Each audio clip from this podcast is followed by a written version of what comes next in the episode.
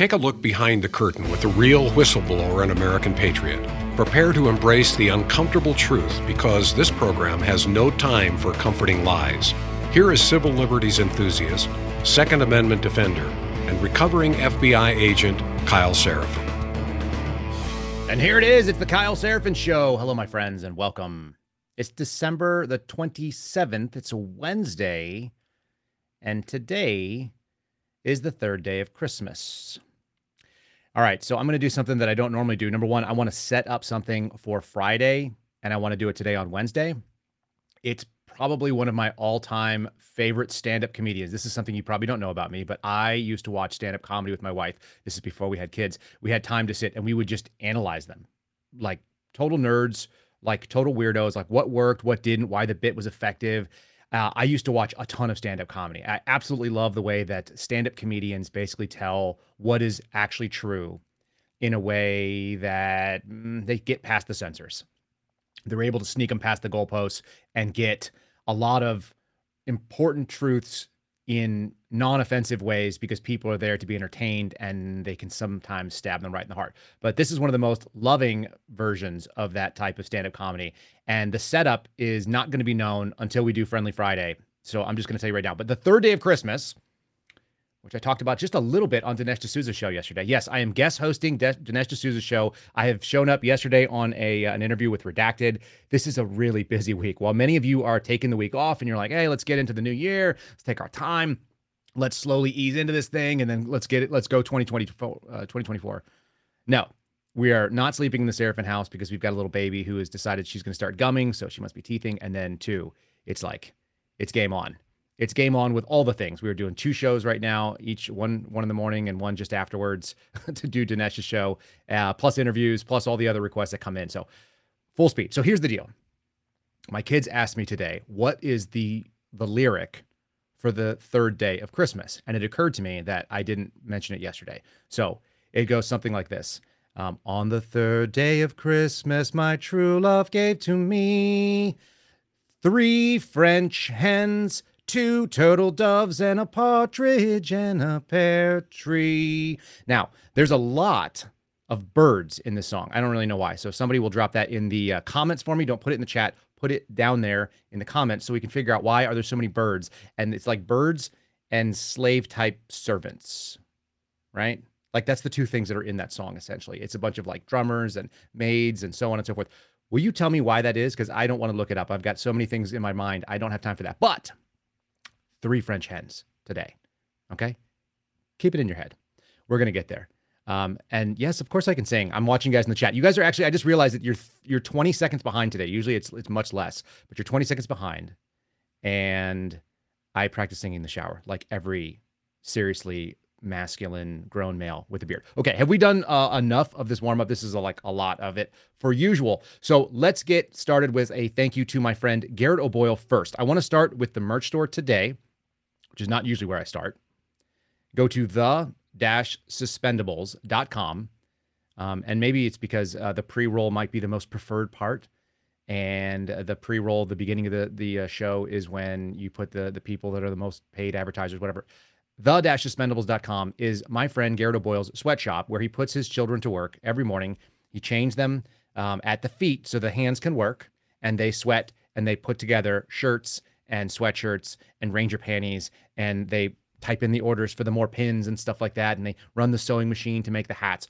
All these things are available on the dash suspendables.com go there and use promo code kyle if you want to save a couple bucks. You're welcome to do that. It'll save you 10% so k-y-l-e that's the promo code.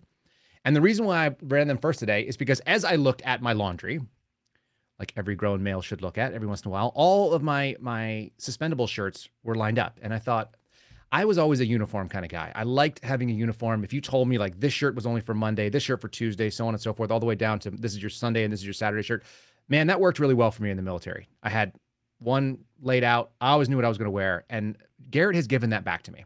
So if you guys want to be in the same boat, you can go to the-suspendables.com and you can order up your own suspendables merch. This one right here is one of my faves. If you guys can see it through the lighting, it is the dark on dark, the black on black, the night ops So fun. It's got a PT, the PT logo in the back. It's really subdued, and that's kind of what I'm all about. I want to keep some covert skills. I don't need everybody to know that I'm a suspendable, and neither do you. Maybe you just want to go out there and PT, but if somebody notices it, they go, "Hey, man, are you a federal air marshal? Have you been following me on my flights?" You say, "No, no, no. I'm a suspendable. I uh, I'm willing to get canceled, or I've already been canceled for doing the right thing." Uh, maybe another one of those joining our ranks pretty soon. All right. So, lest we get too far afield, let's get started with a couple of stories today. And and it made sense to start with a Christmas song. It turns out it made sense because I read this article from The Blaze, which was pushed out yesterday, and it's kind of awful, but it reminded me of the Mariah Carey song. You guys know that one. It was great in Love Actually. There's a movie reference for you. Uh, one of the great Christmas movies outside of Die Hard uh, regardless of what Bruce uh, Bruce Willis says. He's old and senile. He doesn't know anymore. But the song is "All I Want for Christmas Is You," which could be you, the baby Jesus. That's a wonderful thing to think. But instead, what we've got this kooky story coming out. It's it's incredibly sad, actually, but it also ties into some of the other stuff we've been talking about this week. People abandoning places like New York, Democrat strongholds. They're moving out. Why? Because of this crap going on. So here's a story out of the Blaze and what does it say? It says criminal alleged to stab two teenagers at Grand Central Terminal while shouting racist remarks. And here's their Christmas wish on Christmas Day stabbing two teenage girls. All I want for Christmas is what I took it because it was on Christmas. I want all the white people dead. That's what that's what the statement was. So I've actually called this "All I Want for Christmas is Dead White People," and and this is part of a broader and nastier, I think, um, experience that's going on in some of these cities, where these people have bought into what the Democrats were selling, and the Democrat Party is selling hate right now, which is why it's actually losing ground with just decent people. And they want to act and break it out like, well, is it uneducated college white people, and is it uh, black and black and brown people who labor for a living? They want to break it out all the ways they can do it. But the story is really that decent people, which is most people you'll find, if you go out and get off Twitter, which is a cesspool, if you get off Facebook, where people say weird things to you. By the way, I just opened up my Facebook and I didn't even realize it. I have a Facebook um, because of the the show, and the show streams there to basically no one, from what I can tell. And on there, there are a lot of like really ugly, nasty things. I like people sending me like they're like some white lady from God knows where is like you're a traitor. It's like to what? The FBI? You don't even work at the FBI. Maybe you do. Um, anyway, very sad that so many people are afflicted with mental illness. The holidays tends to be a time when this comes out. This story, real quickly um, um, a man with a history of criminal convictions. You'll be shocked to learn that people in New York um, who have criminal histories, who have a link to significant mental illness, and have screamed, All I want are dead white people, or I want all the white people dead, and stabbed people in public at Grand Central Station, which, you know, if you've ever been there, it's a hustling and bustling place. I dislike crowds. I dislike New York. I dislike crowds in New York, the worst. Um, around 11:30 on Christmas Day, two teenage girls visiting New York City from South America. You know those those evil white people from South America. I'm not saying that they don't have light colored skin. I'm just saying, what a, what a thing to choose. Two people that are here on a tourist visa. They were enjoying an early lunch with their parents, even wilder. And as the family members were minding their own business, an unruly man, later determined to be 36 year old Stephen Hutcherson of the Bronx, had become so disruptive at the uh, at the Tartinery, which is a little cafe there in the main concourse, that uh, the members asked him to leave, and then instead of leaving, he decided to lose his mind, and then began complaining loudly, and stabbed a 14 year old and a 16 year old girl. Mm-hmm. He pulled out his own knife and stabbed these two girls. One was stabbed so deeply in the back that the blade nicked her lungs. The other one was stabbed in the thigh. So not a like calculated assassination attempt, simply some guy just flailing wildly at little girls. And that tells us kind of a little bit about what has been allowed to happen. I'm not saying this guy is representative of a Democrat party. What I'm saying is is that the Democrat Party has lionized these people and has absolutely crushed the morale of the of the people in law enforcement, particularly in New York. Uh, we talked to Saul Greco the other day. He's been removed because he had uh, a, a pair, you know, like a real man. He's a big guy. He knew that proactive police work was the message. If you guys missed the story, uh, if you missed our interview there, it's a lot of fun. It's stickball. It's it's Goldeneye. But the story behind what Saul had to say was if you are a proactive, aggressive police officer in the city of New York, that is no longer smiled upon. And many of you guys already know this sort of thing. But the consequences of such actions of defund the police or just restrain the police and keep them from doing their job is you get a couple of kids on a tourist visa getting stabbed in what should be one of our safest cities. They have an enormous police force. They have a they have a former police officer for the mayor. Can you just like let's just draw the narrative up real simply and and and lay it out for people who are living in New York on what you should expect. When you had a former prosecutor like Giuliani in charge of that city, things got cleaned up. I almost swore, but I didn't. Things got cleaned up. Did they not? He said, We are not going to tolerate this. I know how crime works. I understand because I've prosecuted criminals. I've run an office where that happens. So if you're going to be a scumbag, then you're going to deal with the cops. And the more you deal with the cops, the less likely you are to do scumbag stuff. It's actually like a one to one relationship. And then you do what's going on with Mayor Adams, where you're like, oh, no, we're a sanctuary city. Just kidding. That actually is really hard for us. And now we've got a bunch of crazies running around and God knows who they are. And, you know, now we're mad at the Biden administration. So the feds are coming after me, which, if you listen to what Saul had to say, and actually you should follow him on uh, on Twitter because he's got some really fun stories breaking. I've put him in touch with uh, some of Trump's investigators because the things that he has been able to put together this is the problem. You get rid of guys that are good investigators and like all they do is go like, oh, well, like now I'm pissed and I'm going to use my investigative skills to come after the bad guys. He's been able to tie that Consofrito guy, the guy who owns that that uh, bar and restaurant where he's said Adams hangs out and has done fundraisers. Letitia James hangs out and does fundraisers. The guy who owns that is like a like a legit mobster. And there's internet interviews of him talking about when he became a made man that he got offered $100,000 with another guy, $200,000 between them to go kill somebody who owed another mobster like 2 million bucks. I mean, legit mob connections because they made him, they, they, he's a made man, apparently, uh, that he was an associate, but they, they elevated him faster because he uh, he needed to be in that particular position with the family in, in order to to engage in some of the violence he was going to go do. That's wild. And that's where your mayor is. So that's what happens. When you see basic level corruption, doesn't matter if it starts at the bottom or starts at the top, it all ends up permeating both levels. It just sinks through the, all the layers of the cake. And so that's why we've got a guy running around. And why does he want to stab white people, of all things?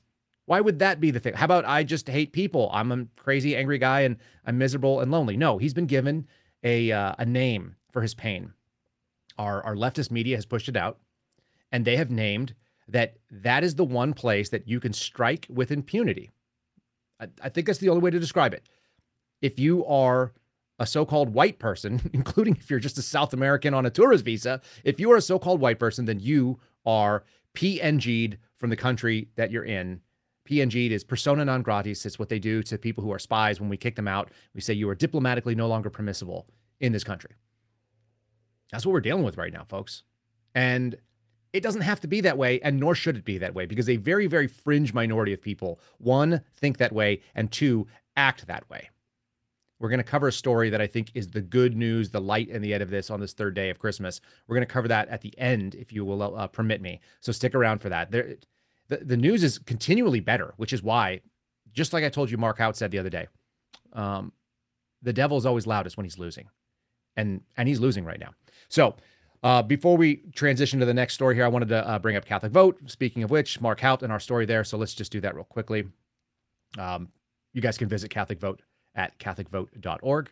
They are our number one underwriter of this show, and they are America's top advocacy organization the word Catholic, which is worth knowing, I keep finding more and more interesting people online that are Catholic. Josie, the redheaded libertarian over at Timcast, who does a lot of great spaces and has been uh, yelled at for uh, Piegate. If you guys don't know about Piegate, you're not on Twitter, go check out Josie's feed. There's a, lo- a lot of women who are really mad that she posed wearing like a 1950s dress in a kitchen with a crucifix on the wall and holding a pie. Uh, she's Catholic, apparently. She just put a whole thing out about that today. So she's going to come and maybe do an interview with us in two months and uh, chatting when she gets some free time. Maybe she'll talk to the folks at my friends at the Loopcast, which is also a good podcast. They do that once a week, as far as I know.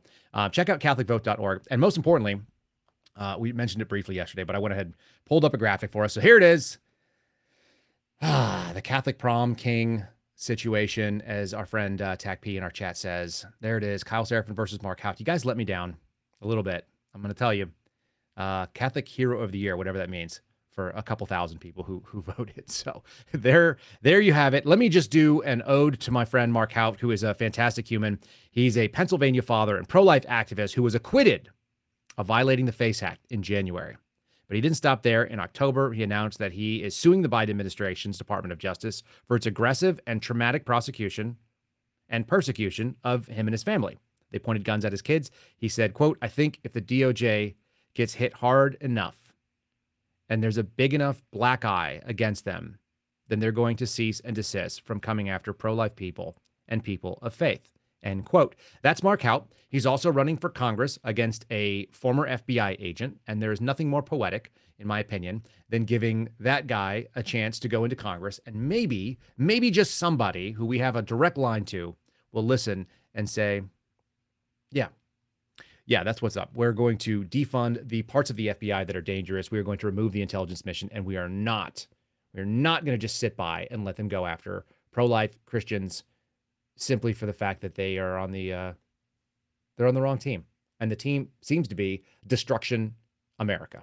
That's what it looks like to me. So, um, like I said, disappointed a little bit on you guys from the Mark Houck thing, but we're going to move on from there. Let's talk about what this looks like. Why do we have a? Uh, it's what Pope John Paul II used to call the culture of death. Uh, my favorite pope, but maybe it's just because he was the pope when I was a kid. Uh, JP2 was a great man, I think, by many accounts and was one of the things I always remember is that he was actually shot. You want to talk about being Christ-like? He was actually shot in an assassination attempt. There was a, a run on them, if you recall. Uh, people like Reagan, and uh, and the Pope was actually shot. And as after he healed, he went and he visited the man in prison who was being held for shooting the Pope, and he forgave him, which is what you'd expect someone who is better than you to do. And I think he may have been that.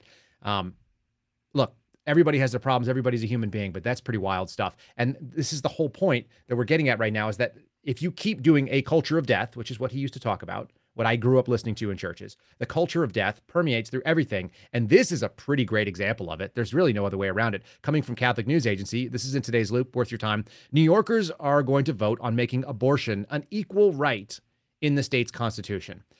Just just pause on that for a second, if you will how ugly it is to think that you're going to make it a right like because you're striking back against a conservative court. Now, we did say it goes back to the states, but there's a reason I think that most people are running away from this stuff because it's ugly. The whole idea of the safe, legal, and rare, it's gone. It's gone. It's left. It's left the building. It's no longer the uh, the 90s Clinton position is overwhelmingly destroyed. So New Yorkers will be voting on um, on next November in a proposal to enshrine abortion rights in their state constitution. The vote comes as a wave of states attempt to expand abortion access by amending their constitutions following the overturn of Roe v. Wade in 2022. This is the backlash they're doing. Ohio is the most recent state to make abortion a quote unquote constitutional right, with voters in the swing state overwhelmingly voting to pass an amendment. The problem is, is that it's not the overwhelming number of people in Ohio. It's just the overwhelming number of voters. That's how it works. Now, one of the things, and if you guys I used to listen to Ben Shapiro a lot when I was on surveillance. When I worked for the Bureau, I, I had a lot of downtime. So I would ingest a, a Bongino podcast and I would ingest a Ben Shapiro podcast. And I had a couple others I like to listen to. Sometimes I would just have to cleanse the palate. I'd listen to Adam Carolla, who's great. If you never listen to Adam Carolla's show, that's what I listen to when I travel so that I can mellow out. Um, so there's another shameless plug for somebody else. One of the things that Ben Shapiro mentions about the pro life movement and the way that it goes in this country is that he believes, and I've I've come to believe this as well that the fundamental refusal of human beings to be acknowledged as human beings that was the real flaw that was the real sin of slavery.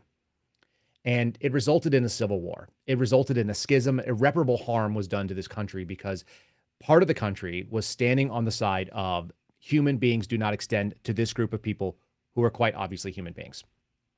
And i think that's what we're going to eventually see. I don't know if i'll see it even in my lifetime but I'm not in the lifetime of people who lived during the Civil War.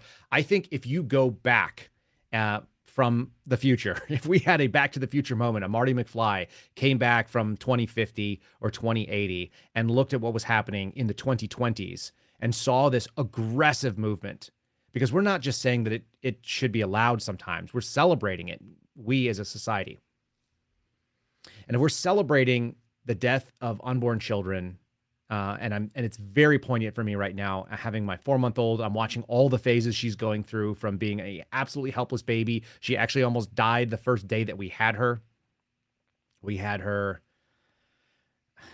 We had her um, at home, and then within like 12 hours, she tried to die on us by choking on amniotic fluid, something babies do. I ended up doing aggressive suctioning. We had to have the uh, the uh, paramedics roll by. They were I already had her breathing by the time they showed up, as you guys can imagine, but um, you know, you see just how frail and soft and helpless is. And now she's just a ray of joy.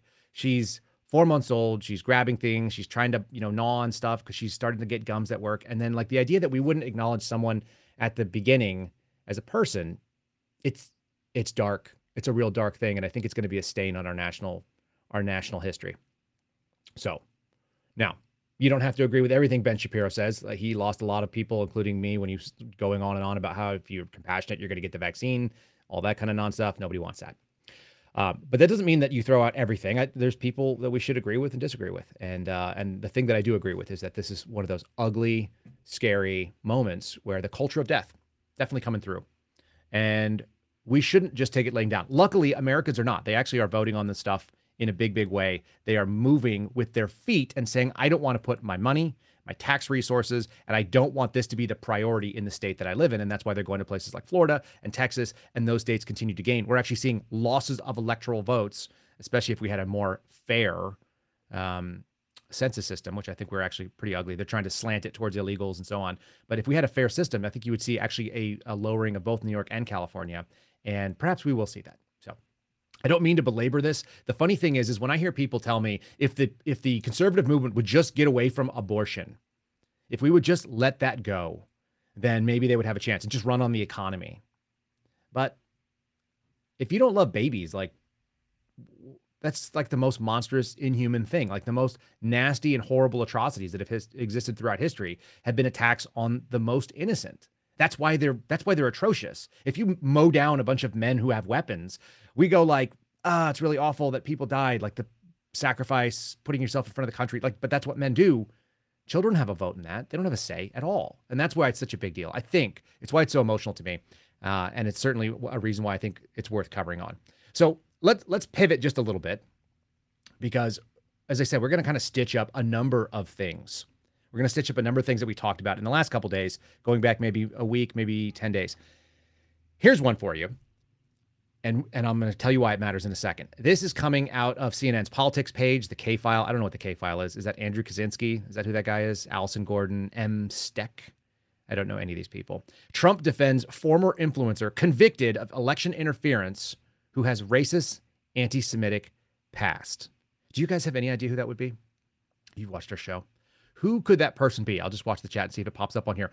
Trump defending a former influencer convicted of election interference. Was he really uh, convicted of election interference? Again, it's false, but it's coming from CNN, so we expect as much. Donald Trump and Donald Trump Jr., who've come to the defense of a one time social media influencer who's been convicted of election interference and a well known history of pushing deeply racist, anti Semitic, anti Muslim, and homophobic content online. Who could that be? You mean Doug Mackey, who we've had on the show? There it is, daughter of the sun god. I, I waited just long enough for one of you to get it. That's right, Douglass Mackey. Now, why are they taking shots at Donald Trump for his Douglass Mackey statements?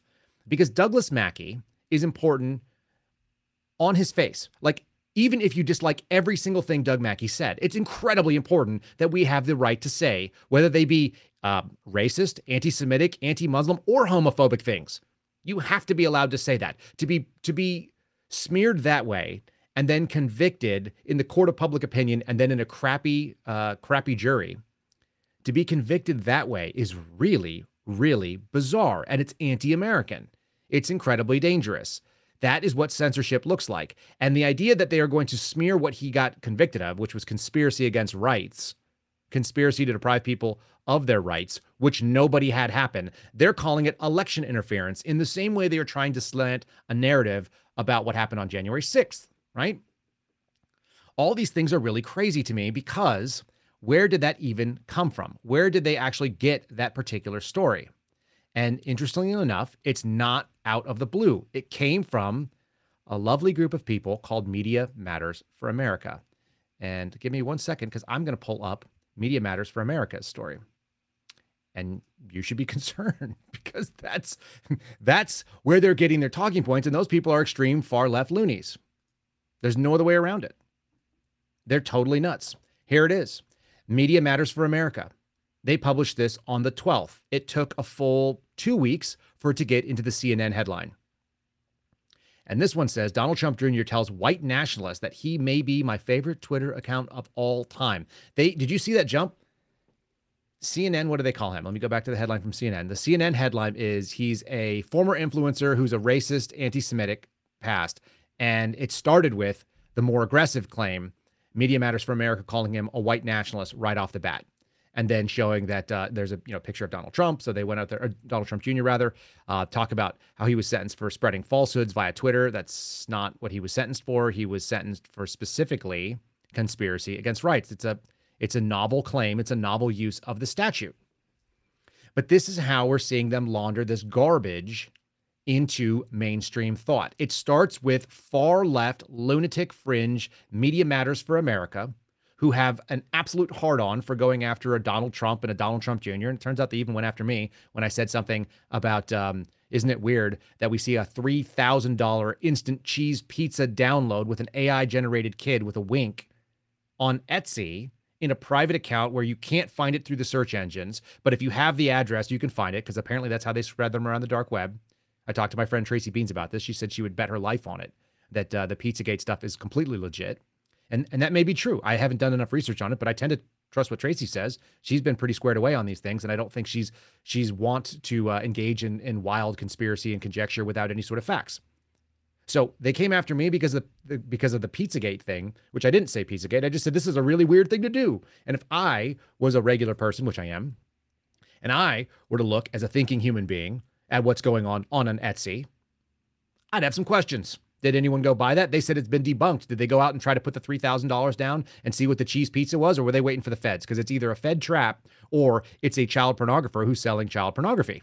That's the only two possibilities for me on that one. Most likely it's a Fed trap, to be fair, just so you guys know. But interesting because we're seeing them, uh, them, them go after this a racist anti Semitic past, election interference, they have to try to smear and to move Donald Trump into the camp of people who are election deniers because what are they trying to do? They're trying to move the public opinion about what's going to be declared in the Supreme Court and they're trying to back up and substantiate and try to add some some sandbags to firm up the position of the Colorado Supreme Court. That's Colorado Supreme Court which came up with a novel idea which is to say, yes, Donald Trump engaged in insurrection, even though he wasn't being tried for insurrection, and even though nobody else has been either. We're just making it up as we go. And that's why we're going to stay our ruling, because it's a crappy ruling. And we're going to put him on the ballot anyway. But we are virtue signaling to you that we also believe, all of us Ivy Leaguers, as you remember, the four justices that voted in favor of, uh, of calling of calling Donald Trump an insurrectionist. Those four justices went to where? Harvard, Yale, UPenn, UVA, University of Virginia all East Coast, all elite, all Ivy or Ivy adjacent schools. And the three that knew otherwise were the ones who were living in Denver. The regular people, it turns out, they're probably regular liberal people, which we can actually get along with. There's a there's a big reason why I use the word leftist so often. Because if we're not making that distinction, and there's plenty of people that are in the mainstream that are not making that distinction, there are people that I can get along with. I can get along with a Matt Taibbi. I can get along with liberal people who don't agree with me. It's fine. It's totally fine. Why would that be a problem? We just disagree on policy. But we don't think that things that are bad are good. That's that's a serious issue. That's something we should be concerned about. So, they're trying to smear Trump with this, and what's interesting is to me is that they laundered it using Media Matters for America to make it on the far left loony fringe, and then they slowly creep it in through the CNN. Slowly, slowly.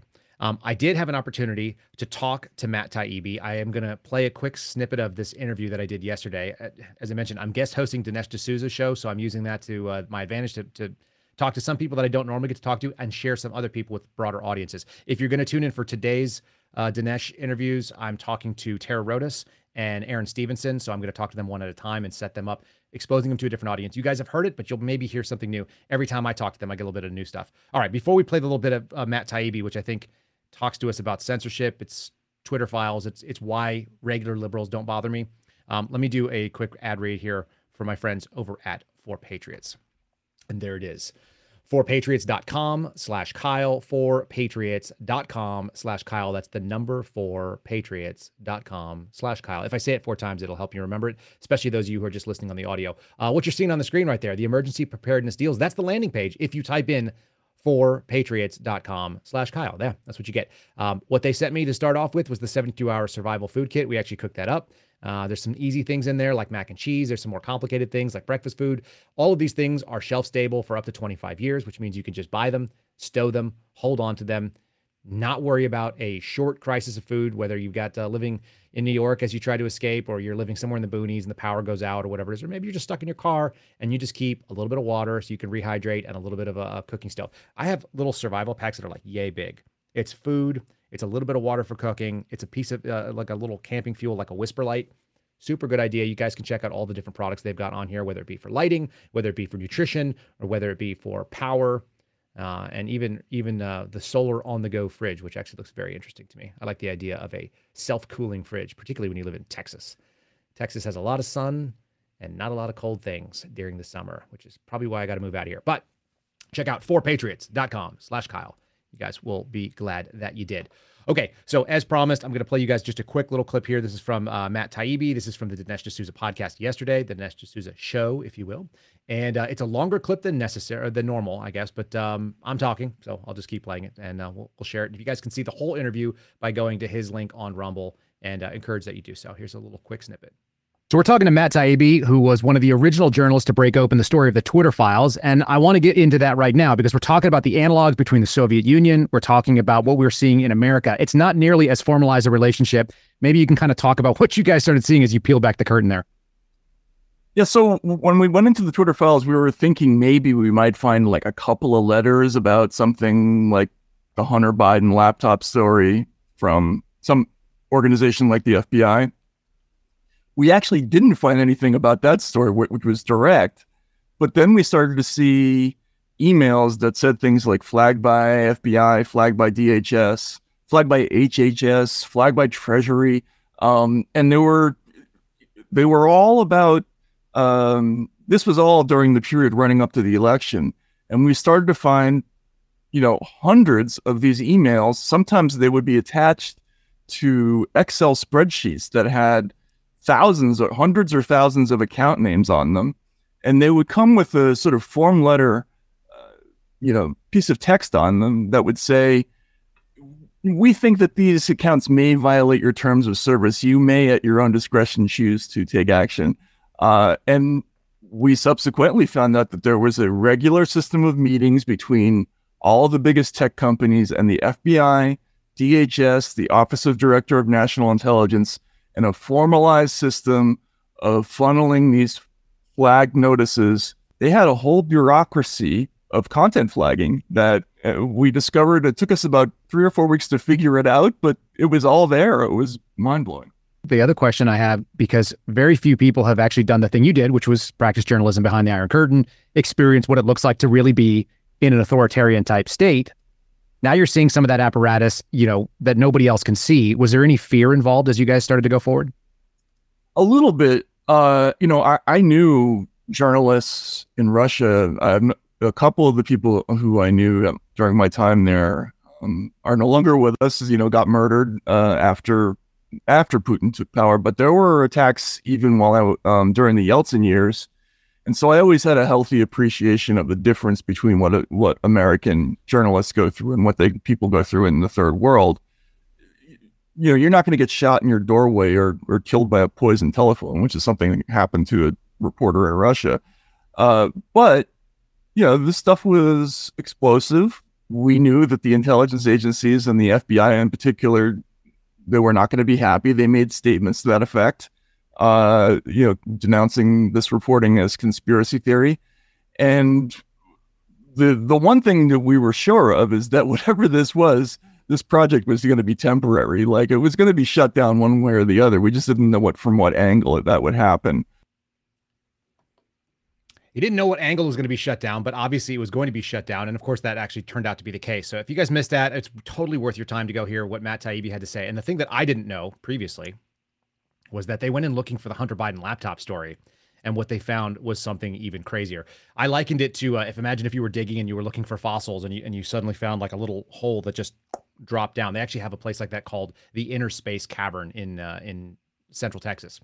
And apparently, what these guys were doing is they were digging and excavating to find um, places to put the pylons for I 35. I believe it was for I 35, the, the uh, interstate. And as they were digging down, they just opened up this hole that just seemed to just drop like precipitously down 20, 30 feet into the ground. And it was this open, huge cavern. And when they went and started excavating it, they found all kinds of wild stuff in there. There was like a saber-toothed tiger that had fallen in there, and I think they had like a woolly mammoth or a mastodon type thing. They had all these animals that had fallen into like what had been basically a sinkhole and that had been kind of built up around, and that bubble had either flooded and managed to keep that cavern still, but it's this massive like walk in, and it's just this this uh, cathedral type ceiling, and that's what they found. They basically were looking for like one relic of what might have happened. And when they got into it, they found this huge cavern. And the cavern was government censorship and coming after us and the slanting of the narratives. And the thing that I found also very interesting, which many of you guys already know this stuff, but it's worth hearing it from somebody who saw the machinations. They were artificially tweaking, you know, boosting certain signals and deboosting other signals. Now, if you're aware of that in real time, it doesn't do anything to you. You go, oh, that's bullshit. I'm going to go find the real thing. But what they were doing is doing it in such a way that as they did it, a lot of people's opinions about reality shifted because they were actually trusting that these were done in good faith. And there's another good example, and I didn't actually grab it for the screen, but bear with me because this is what I think all of this has been about. This is why people are leaving. This is what the, the massive fear is. There's a great worthwhile read on CNN's politics under the fault line scenario. This is the uh, the partisan politics that they get into, and this is the article titled. It's guy uh, by a guy named Ronald Brownstein. He actually misses. Well, he's slanting the point, but bear with me here. He says this may be Biden's best hope of reversing his slide with black and brown voters. Okay. So we've talked about it on the show. We've brought it up before. Joe Biden has an incredible weakness, more than any other Democratic president in in decades, with what they call non-white voters, black and brown people which is amazing to me because whenever I meet somebody, the first thing I don't think about is like, is this a black or a brown person? How shall I talk to them? No, when I look at them and I say, this is a human being. Do we agree with values? Do we agree with you know things in policy? Do we agree with the value of children, et cetera, et cetera? Do we have Western commonalities?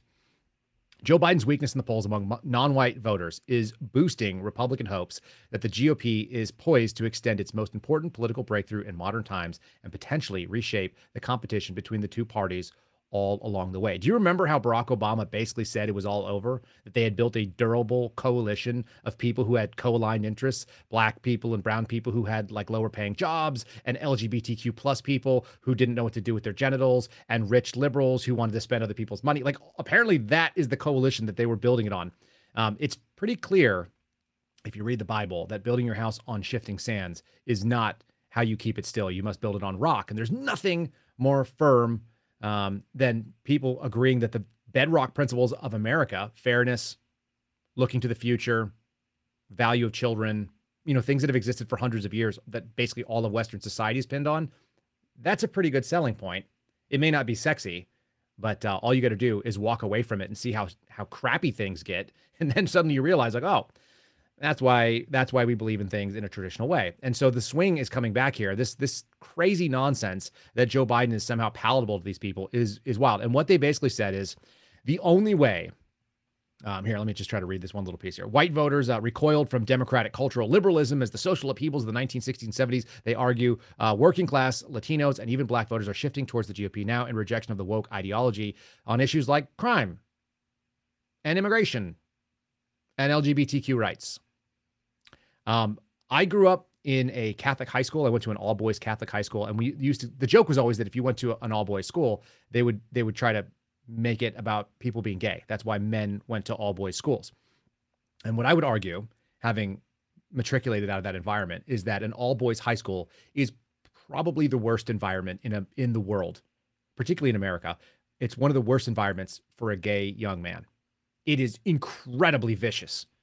It's dudes with no women to check our testosterones, just doing horrible things to each other on a regular basis because we're dumb and we're young and we have testosterone and we're figuring out what masculinity is about. And so it's all it's all bad. And the idea that uh, like like that you would get black and Latino voters who have machismo type cultures, who have um, masculine cultures that are pretty ingrained in like physical identity to take that and think like what we're going to do is we're going to sell them a bunch of gender confusion. Like if you presented that to a board of people, like they'd be like, no, that's a terrible idea. And yet that's what the modern Democratic Party has pushed. It's it's totally bizarre. It's absolutely strange that that's what they just decided to hang their hat on. And the weirdest thing is they thought they would be victor- victorious, not just thought, but they actually believed that their victory was assured because they were morally right, despite the fact that they are obviously morally wrong and they are backwards. They're doing things that don't make any sense for all of human history. So, all of that kind of wild stuff is what leads to this. It's hubris, which my friend uh, Garrett O'Boyle would definitely call in. It's pride, which is a sin uh, in a biblical context, but it's just foolishness if you just understand how human beings work, unless you think you can negotiate human reality, which I don't think you can. Uh, you know, there's certain things that men are always going to do. There's certain things that women will always do, even if they take a bunch of hormones and they dress up like the other gender or the other sex, they will still do them. Like I had a female who is uh, dressed up like a man, follow me on social media and attack me all these times, and and all she does because it's a female um, is claim to be a man while kind of like whining like an emotional female, and you go like, I'm sorry for you. I'm sorry that that exists for you. Your life is sad, but lady, calm down. Like nobody believes it. You're not even a passable male. You're just an ugly lady at this point, and and that's what we're dealing with. Just like we saw in that little video the other day of that woman who doesn't know what the difference is between a woman and a, a non-binary woman and a she's a queer something something face piercing vagina owner.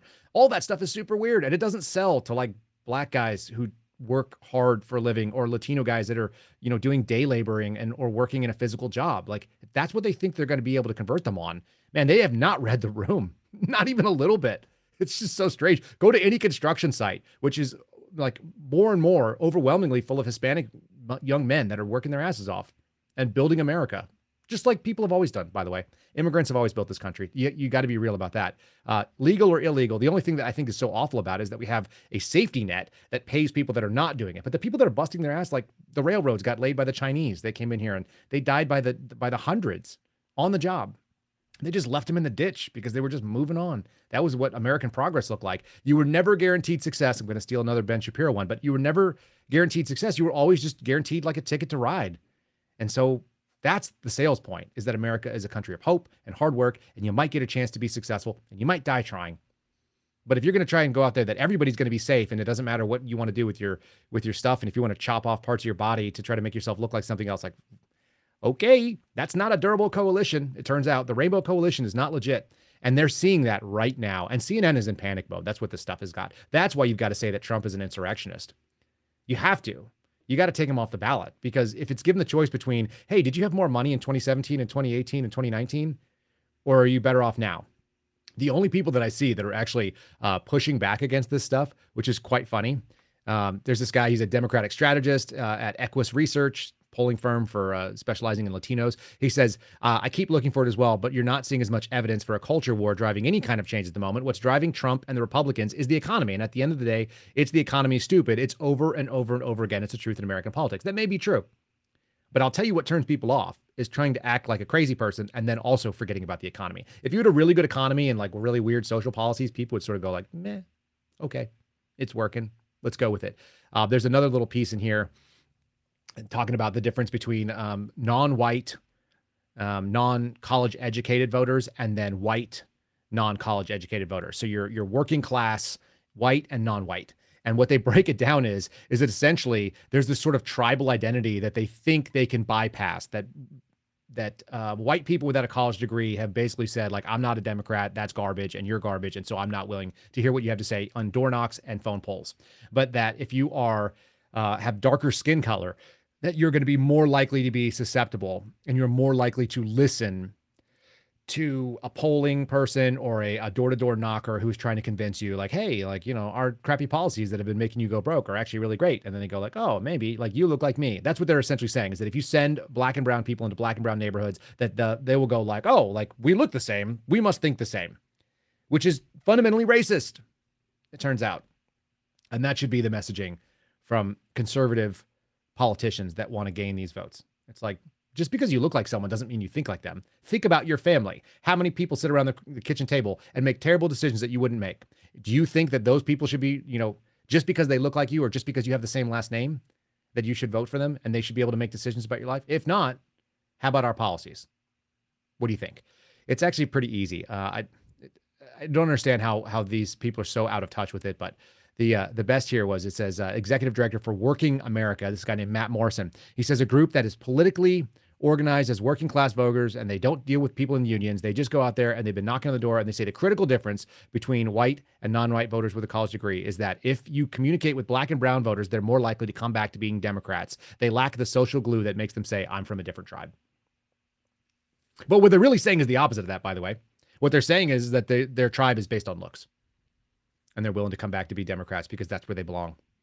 The whole idea of the Democratic plantation, it's out there, it's real. We should all sort of accept it. Um, that's what they talk about. Let me do a, uh, a read for my friends over at uh, Patriot Coolers, if you guys will.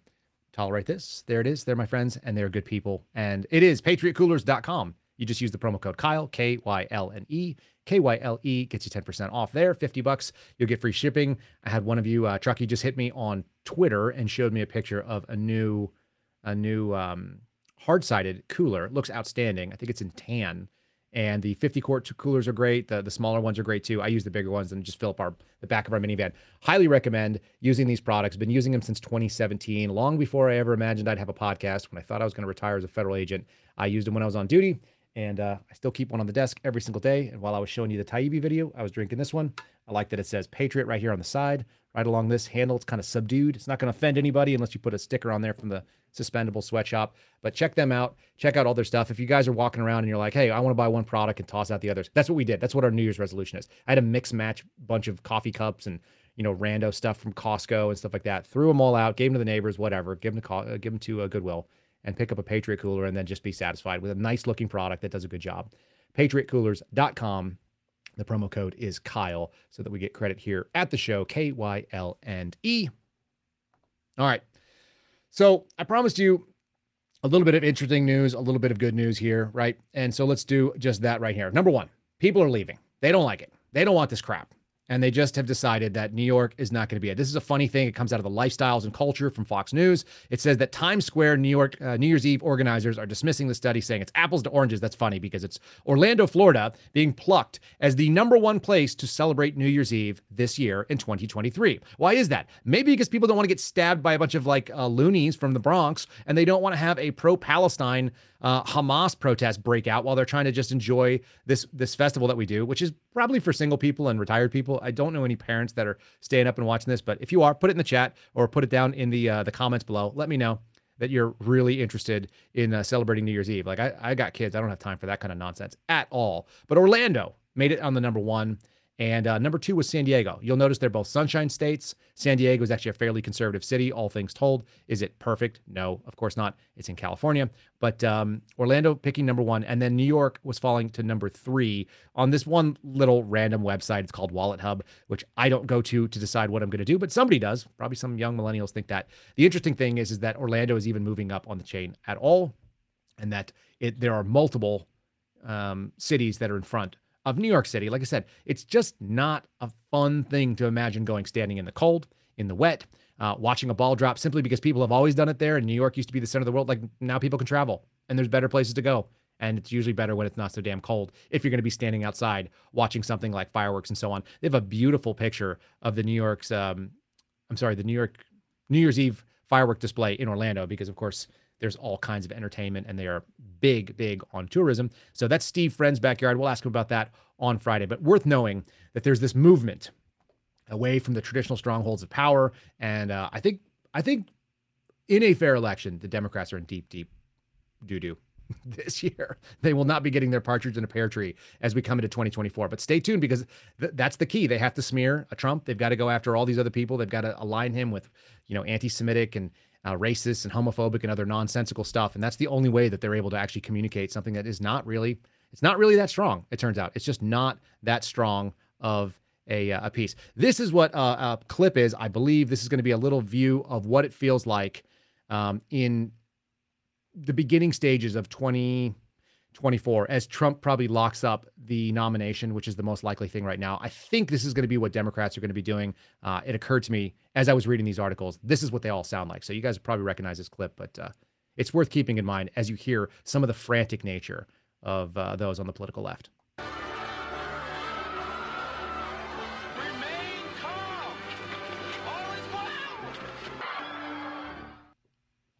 There it is.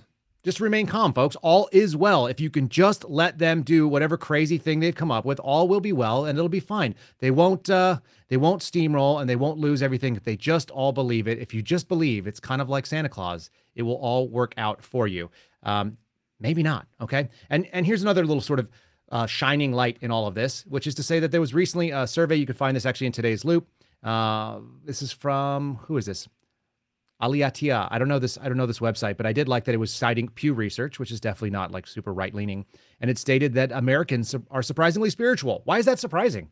This is a godly country. It always has been, and uh, and the default position, whether you like it or not, has been some spiritual tradition, whether it be Christianity, whether it be Judaism. Now more and more, there are some some Muslims here, but the overwhelming percentage still sort of have this basic thing. And what do they decide? It turns out that 83% of people in the United States who are adults believe that people have a soul or a spirit in addition to a physical body. And 81% say there's something spiritual beyond the natural world. What does that mean, practically speaking? Because it actually is a moment of hope. I think. I think it's a moment of hope. And here's what it means to me, practically speaking. People know that they will be held to account that their body and their life is not the only thing that matters. And living on this planet and the experience in this time are not the only things that matter. And if you believe those things, if you think that that is true, then you have to act in a specific and certain way. You have to act accordingly.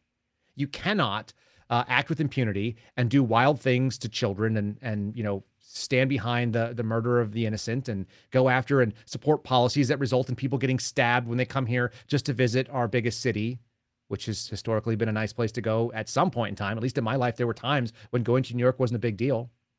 You know, I'm married to uh, a, a recovering New Yorker in the same way that I'm a recovering Fed. That's that's just the way it used to be. It used to be better. It's been worse.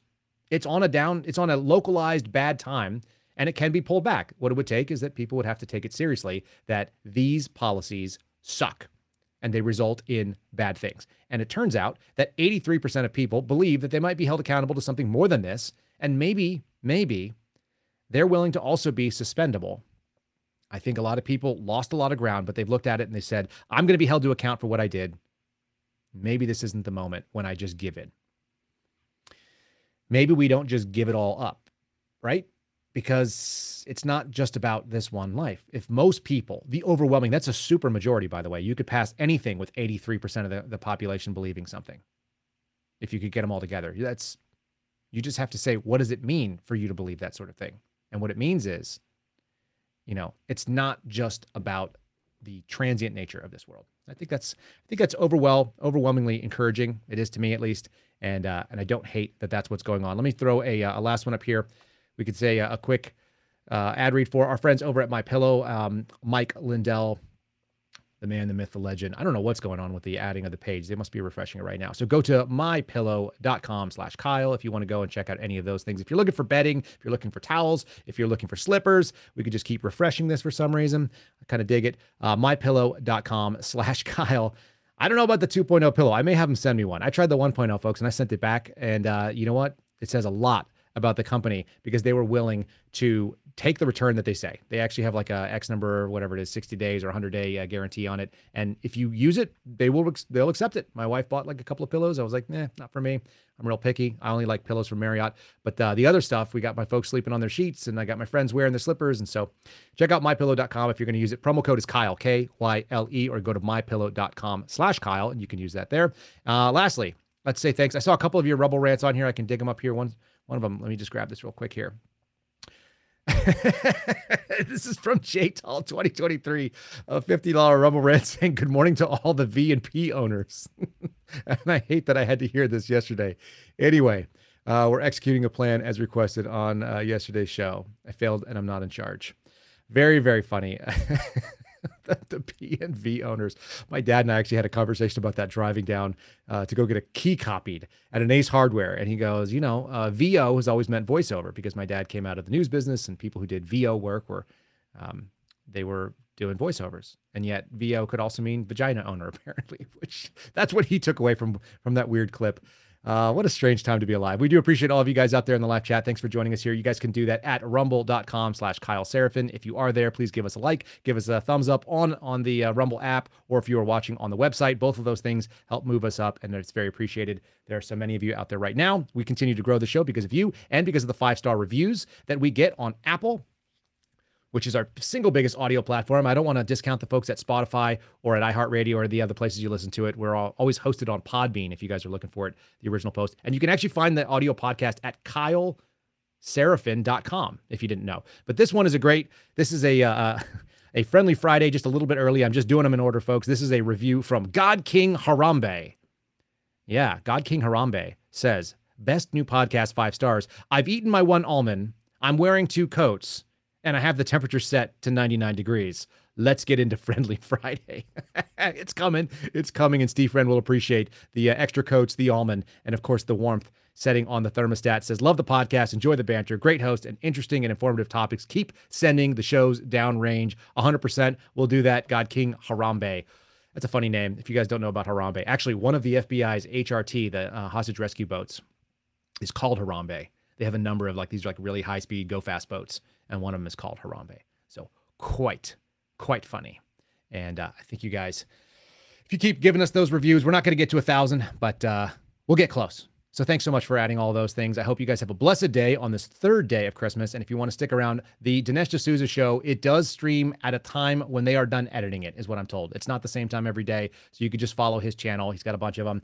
Um, we're taking the reins and we're going to abuse our privileges by introducing our friends to an absolutely new audience. I think you guys will enjoy it. So look forward to Tara Rodas and Aaron Stevenson on that. And I will see you again tomorrow morning at 0930 Eastern for the Kyle Seraphin Show. God bless y'all. Thanks for listening to the Kyle Seraphin Show, streamed live weekdays on rumble.com slash Kyle Seraphin. Follow Kyle on Twitter, Truth Social, and Instagram at Kyle Seraphin.